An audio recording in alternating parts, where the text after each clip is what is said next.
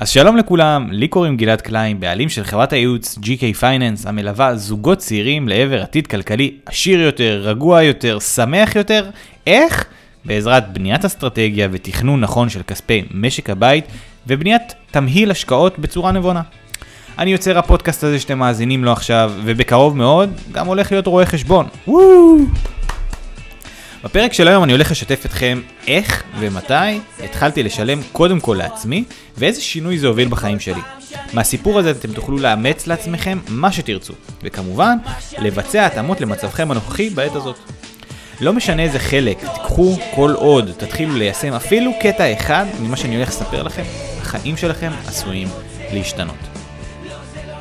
אם האזנתם לכל הפרקים עד עכשיו, אתם כבר בידי, בוודאי יודעים שלא גדלתי עם כפית זהב בפה. אבל כבר מגיל צעיר רכשתי לעצמי מיומנויות שעם הזמן הוכיחו את עצמם כמשתלמות. אז אני אחזור רגע כמה שנים אחורה, 12 שנים לגיל 16, לעבודה הראשונה שלי. עבדתי כמכין המבורגרים במקדונלד.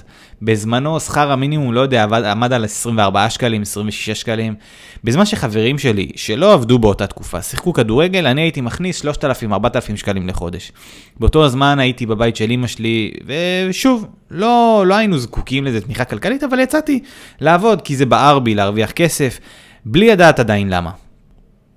את הכסף שהכנסתי הבנתי שאני יכול לבזבז על שני דברים עיקריים. האחד, לשמור אותו ולקנות יום אחד איזשהו משהו גדול. בגיל 16 כנראה חלמתי על uh, רכב יפה או איזה בית. למען האמת, בית לא במונחים של דירה להשקעה, אלא יותר באמת בית לגור בו, שהיום המחשבה שלי היא שונה לגמרי. או שאני אקנה קלפים של יוגיו, אני אקנה Beyblades, אני אפילו אוכל לשדרג את השחקן שלי ב MapleStory. מי מהמאזינים שלי שיחק MapleStory, שלחו לי הודעה, נעלה ביחד זיכרונות. בכל מקרה, כבר בגיל צעיר הבנתי משהו חשוב מאוד שרק בדיעבד, היום, אני מבין עד כמה הוא היה צעד נכון וחשוב. הדבר הזה, אני קורא לו היום, שלם קודם כל לעצמך. באותה תקופה, משכר של 3,000 עד 4,000 שקלים, הייתי מושך מזומן של 2,000 שקלים ומכניס אותו ממש לתוך צנצנת יפה ושקופה, כדי שבכל חודש אני אוכל לראות את הצנצנת הזאת הולכת ומתנפחת עד שהיא תתפוצץ. אני הייתי מכניס לתוך הצנצנת פתק, ובו היה רשום את הסך הכל שקיים בצנצנת עם ציון של התאריך. אתם מבינים, יכול להיות שבאותו פתק היה רשום אה, אה, שלושה תאריכים, וכל, ואז הייתי מחליף את הפתק, אבל כל פעם רציתי להיות מעודכן כמה כסף יש לי כבר בפנים. אז קראתי לאותה פעולה חיסכון, והיום אני קורא לפעולה הזאת לשלם קודם כל לעצמי, ויש לזה סיבה מאוד מאוד ברורה. הכי קל לשחרר כסף על בגדים, נעליים, מנוי לנטפליקס, מס הכנסה, ביטוח לאומי, אוכל בחוץ, מסיבות, בילויים. משום מה, אנחנו משלמים קודם כל לכל הספקים האלה שדיברתי מקודם. אבל אנחנו שוכחים לספ... לשלם לספק העיקרי ביותר. והספק הזה זה האני העתידי שלי. תחשבו עליכם ותשאלו את עצמכם את השאלה הבאה. האם אני גלעד, של שנת 2026, יהיה מבסוט מזה שקניתי סניקרס ב-800 שקל? האם גלעד של 2026 יהיה מבסוט שקניתי חולצה במחיר אסטרונומי של, לא יודע, 800 שקלים? אוקיי, אם התשובה שלכם היא כן, סבבה. אבל אני יודע לומר לכם של גלעד של 2026, אפילו לא יזכור איזה צבע הסניקרס האלה היו, הם כנראה כבר נמצאות בתוך הפח אחרי שנה. אבל האם גלעד של שנת 2026 יהיה מבסוט שהוא חסך בכל חודש 2,000 שקלים? לטובת, אה, אני לא יודע מה, דירה, או השקיע אותם בשוק ההון, או השקיע אותם בעסק? בוודאי. ולכן, מה שאני רוצה שתיקחו מפה, אה, הדבר הכי חשוב, הוא קודם כל לשלם לעצמכם. אולי היום זה נראה לכם כמו איזושהי מטלה קשה לשלם קודם כל לעצמכם, אבל ברגע שזה נכנס לאיזושהי סוג של שגרה, זה הופך ונהיה קל יותר. ייתכן שבחודש הראשון או אפילו בחודשיים הראשונים זה יהיה לא פשוט, אבל זה אפשרי בעזרת יישום של פעולה אחת פשוטה. בין אם אתם שכירים או עצמאים, סביר להניח שהכסף נכנס אליכם בתקופה שבין הראשון לחודש לבין העשירי לחודש. ובנוסף, כרטיסי האשראי שלכם יורדים פחות או יותר, אני מניח, יום, יומיים, שלושה אחרי שהכסף שלכם נכנס. השלב הראשון שלכם הוא בדרך כלל לשלם קודם כל לעצמכם. זה יקרה בפעם הראשונה בכפייה, כפייה מנטלית ושכלית. עליכם בשלב הראשון פשוט להחליט שהחודש זה הולך לקרות, והשלב השני, עם קבלת המשכורת, להפריש לפיקדון, לקרן כספית, או למשוך במזומן כמו שסיפרתי לכם מקודם, וממש לשים את הכסף בצד. בפעם הראשונה זה יכניס את החשבון שלכם לאיזשהו זעזוע קטן, אבל כתוצאה מהזעזוע הזה יקרה דבר חדש, מרענן. אתם תבינו לראשונה ככל הנראה שא', יש לכם 2,000 שקלים בצד, שישמשו אתכם לכל מקרה חירום שהולך להגיע. וב', עכשיו, עליכם לצמצם הוצאות מיותרות שיש לכם בחיים כדי להמשיך לשרוד כלכלית. כי אם עד עכשיו הייתם מסתדרים עם 10,000 שקלים כל חודש והם מבזבזים בדיוק 10,000 שקלים, עכשיו הולך, החודש הולך להיות לכם 8,000 שקלים, ועם זה תצטרכו להסתדר.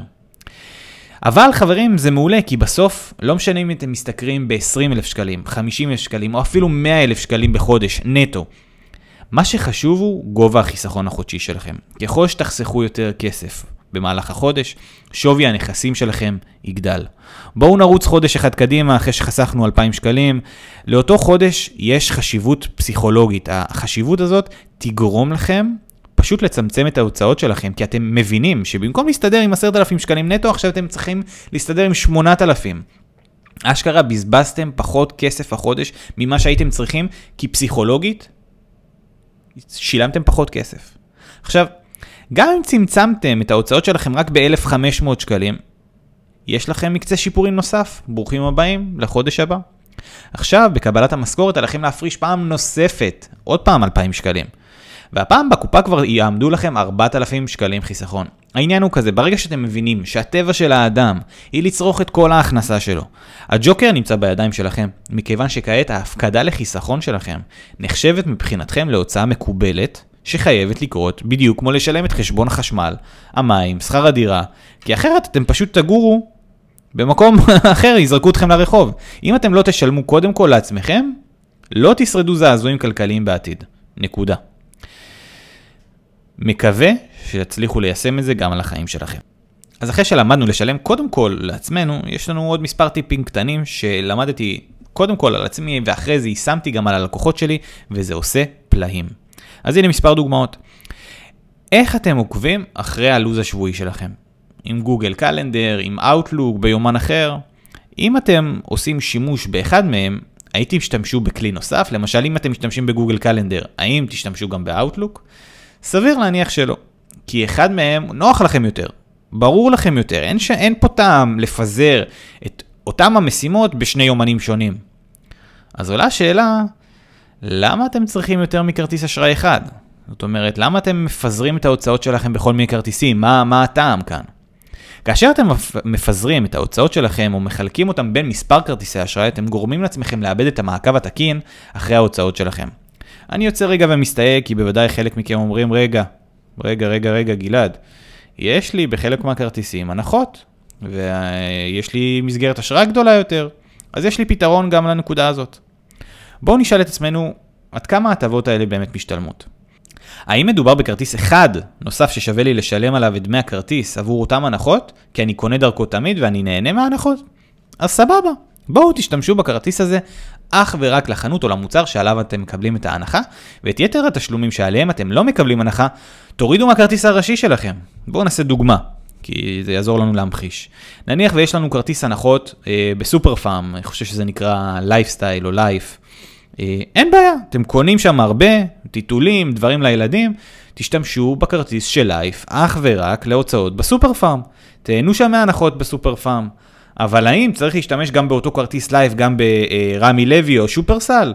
הרי אתם לא מקבלים שם את אותם הנחות. אז במקומות האלו תשתמשו בכרטיס הראשי שלכם. האם כדאי להוציא גם בשופרסל וגם ברמי לוי כרטיס? התשובה לדעתי היא לא. שווה להשאיר מספר מצומצם מאוד של כרטיסי אשראי כדי לשמור על מעקב תקין וסדיר. אם הטענה שלכם שמסגרת אשראי. אם הטענה שלכם שלהחזיק כרטיס אה, אשראי נוסף תגדיל לכם את מסגרת האשראי, אז חברים, חבר'ה, בואו, בואו, אל תקשקשו. אם אתם לא באמת בבעיות כלכליות, מרימים טלפון לחברת האשראי או לבנק שממנו הנפקתם את הכרטיס הראשי ומבקשים להגדיל את המסגרת. אני לא, אני לא מבין מה הבעיה. לבן אדם שיש מסגרת של 10,000 שקלים, מתקשרים, מבקשים להגדיל ל-15,000 שקלים, ל-20,000 שקלים, וזה קורה. כאילו, אין פה, לא תהיה לכם התנגדות בעניין הזה. טיפ מספר 3 שאולי יישמע לכם קצת obvious, אבל בפועל הוא לא מיושם אצל הרבה מאוד אנשים, הוא להגדיר מספר קבוע מראש של בילויים בחוץ. וואלה חברים, אי אפשר לאכול את העוגה ולהשאיר אותה שלמה. חלק מהקושי בלהיות אדם מצליח, לחסוך כסף ואפילו להצליח בלימודים זה לדעת לומר את המילה לא. צריך לדעת להגיד לא, אני לא יוצא הערב, כי יש לי מבחן בשבוע הבא. לא, אני לא רוצה להזמין פיצה, כי בדיוק התחלתי דיאטה. לא, אני לא רוצה ללכת לקניון, כי אני חוסך כסף לצורך רכישת דירה. לא, אני לא מזמינה בגדים משיין, כי אין לי בזה צורך ואני דואגת לעתיד הכלכלי שלי. אז, אני לא אומר לכם, עכשיו חברים, תגידו לא להכל.